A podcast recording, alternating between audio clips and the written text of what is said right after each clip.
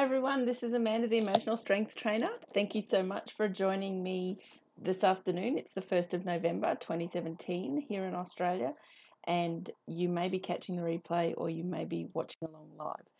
So, today I am going to talk about people's capacity to hear based on their points of reference.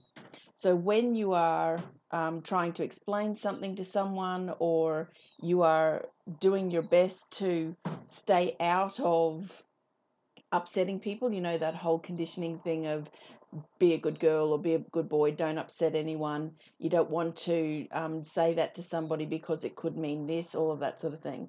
So then as you grow up or as you turn into an adult, you start to inhibit what you're going to say because the experience you've had has been that people that hear your truth can sometimes make it a whole lot worse than it is based on their point of reference. That sounds really confusing. So let me just quickly uh, share this to a couple of places and we'll see what shows up. And again, if the glitching is, um, I know there's somebody there now. So let's have a look here. Share say hi when you come in and where you're watching from. And if you understood what I just said, so that's um oh, it's funny. Never mind. All those times you get this whole this is what I'm going to talk about and then it's going to sound it's it's going to have to be strung out okay so hopefully this will get strung out and it will be um, easy to follow all right, so one more thing to the beautiful YDF group that I belong to. And away we go. All right, so there's two eyeballs up there, so let me know that you're here and say hi. Oh, okay, so um, this is the voice recording. Every Friday, I will be putting each of these recordings onto my email and send it out to you so that you can then go and listen to them at your leisure and download them from my SoundCloud account. The other way of doing it is just following me on SoundCloud and you can get the notification when I post a new podcast thing on there. All right, so as you know, you're watching me, Amanda, the emotional strength trainer, and I want to talk to you today about how other hello Sharon, how other people hear the things that you've got to say and why it's important not to modify your words or your truth in order to keep other people happy because you're never going to achieve that. Every other living soul has a different set of ears, a different brain, different points of reference, everything. Now, that's not to say that you can go and take a pill that turns you into a giant asshole and you just say what you want, like, you know, good quality narcissist who doesn't give a, a flying hootie about any other person and comes with nil compassion or empathy. You can still maintain compassion and empathy in your communication style, but what you can uh, absolutely, unequivocally let go of is the possibility that you may offend somebody one of my biggest lessons in my life was how I saw other people being treated by grown ups, let's say, when I knew the truth of how the other person or the generation under the grown ups was behaving. So, years and years ago, I um, was part of another family. Uh, unfortunately, it didn't go so well. But my sister in law was accused by her parents of sneaking out and uh, behaving in an unsavory manner befit uh, that befit a girl and it was like full of judgment. I remember her being really upset one day and saying to me, I have no idea why they're accusing me of this because I'm not doing that. And she was really upset, but they wouldn't hear it. They wouldn't hear any excuse that she was able to provide to prove that she wasn't being inappropriate. And that was when we were teenagers. And then years later, when uh, I had married into this family, my um, parents in law were having a great laugh one day about how they used to sneak out when they were teenagers, when they were dating, and tell their parents that they were going to the movies, and then they'd go off and um, hire a motel and have sex all afternoon. So, because they did that in their life and had that behavior and that kind of sneakiness, if you like, in their arsenal of points of reference, they automatically projected that onto their daughter because they'd done it. So if they'd done it, then that's a high possibility for their daughter to do it as well. And it's the same when you're having a conversation with somebody, whether it's a colleague or a spouse or a parent or anything like that, anyone, where you're trying to explain something and then all of a sudden they say, So what you're saying is, and then give you something that's completely off track to what you've just tried to communicate. And it makes your eyeballs burn or your brain burn because you, you're sitting there, and often is the case with the people that I, I help in my um, emotional strength training, is they sit there and they say, What's wrong with me? Why do I have this showing up? Why have I upset these people and those sorts of things? And I guess I want to give you permission to let that go because you can't control what is in other people's brains. What is somebody else's point of reference? People that don't do personal development, that just plod along in life and they have dramas show up here and there, or they've got um, like drama after drama after drama, or things just keep getting from bad to worse, those sorts of things you have to look at how much responsibility they're taking in their life. People that do personal development and are self assessing every day take a high quantity of personal responsibility for their life. They set intentions, they journal, they sit and critically analyze um, their thoughts and behaviors. Sometimes um, another part that is a little bit different from me is I do allow people not to jump too far away from your original reaction uh, when something happens because that's your natural emotion and you should really honor that and and allow it and then sit there uh, you know however long later and say why did I feel like that? But also it's it's a good practice to get into just in case you are surrounded by assholes and you're conditioned to think that you are responsible for their asshole behavior one of the things that you can um, bring into your life is is the capacity to be able to say, "Did you really mean that?" or "Why are you talking to me like that?" or "What have I done for you to start to think that's okay to talk to me like that?" And that's across anyone. I remember once I um I was in my last corporate role and there was this HR manager who was this old grumpy thing, and my direct manager wasn't uh, on site.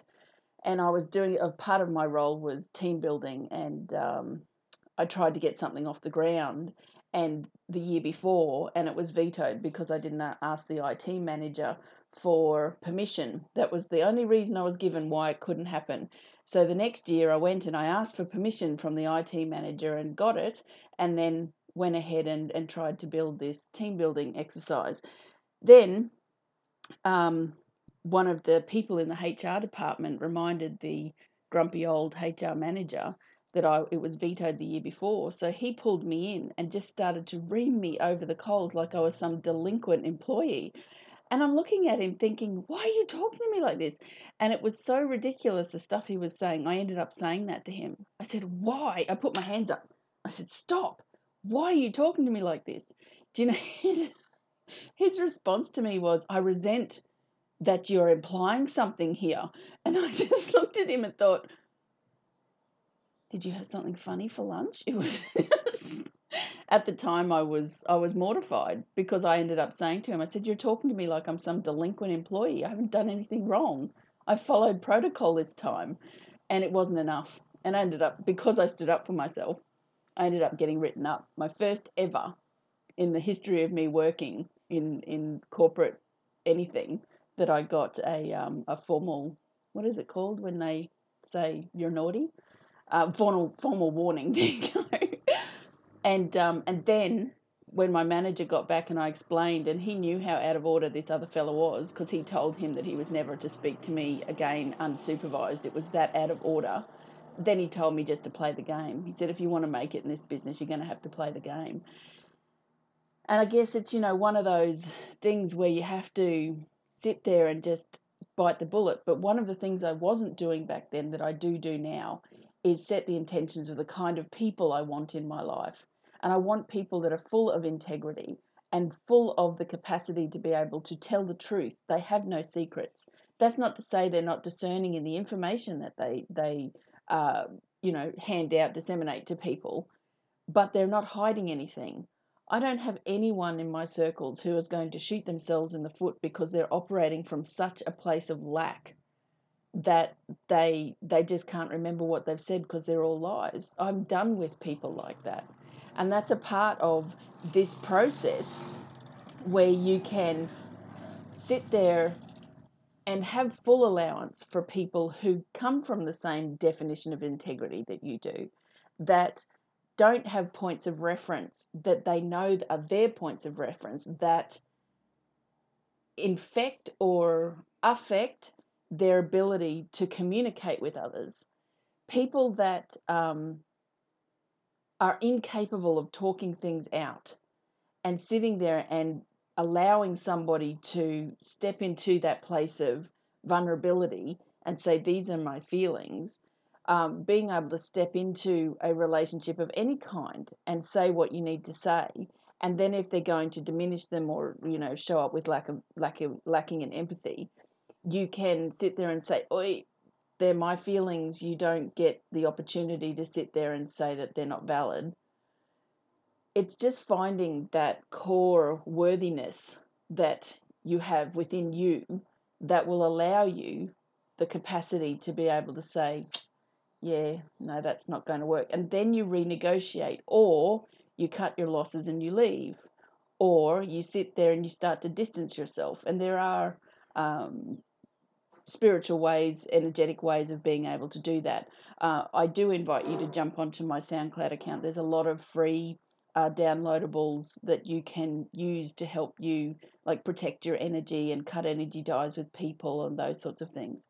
But that's all I really want to share with you today is make sure that when you're in a relating experience with somebody and they are accusing you of things that are just impossible or they're connecting the dots to something that has got nothing to do with your truth that you must go into allowance that they have some point of reference that you are not aware of.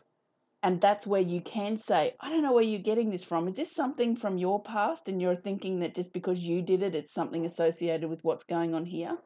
You, it's okay to stand in your truth. It's okay to say somebody's way off the mark if they're projecting something. And if you're a parent, this now, parents, are you listening to me? You are the ones that have the experience that your children don't. Okay, thank you so much, Sharon. Um, oh, hello, Kim. If you are parenting, okay, if you are nannying, babysitting, uh, looking at your friends' children or another generation in any way, shape, or form, and you're sitting there accusing them of something that is a point of reference for you, guess who that's on? It's not on the kid, it's on the grown up. It's the same thing. One of the women in my group today posted some things about being triggered by this young girl that was accused of being um, provocative because she wore a short skirt, but she got attacked. And I think I by what I read, I think she was um, either har- significantly harmed or murdered. Um, thank you, Anastasia. Did I say that right?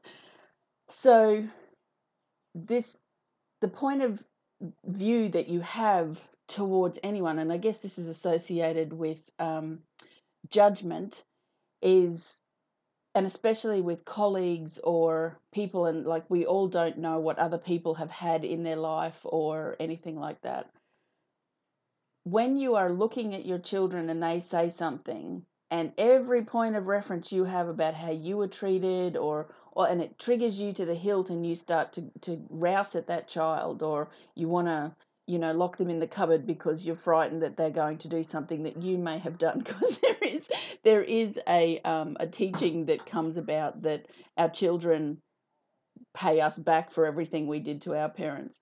And um, that's that's funny. It's not true though.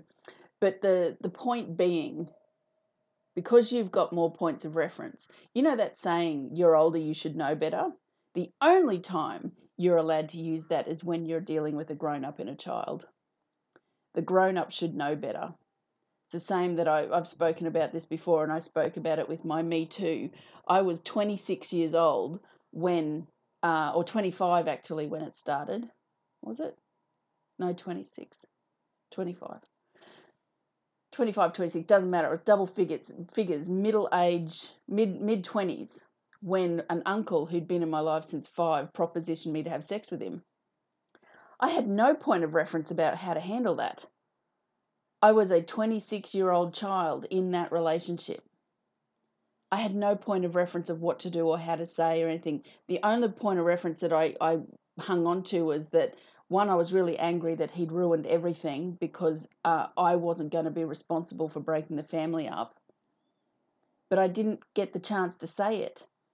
And even then, when I said no, my no meant nothing, and he kept ringing me anyway. And I had to be really rude. And I was one of those kids brought up, don't be rude to your elders. So even as a 26 year old, he was 20 odd years older than me.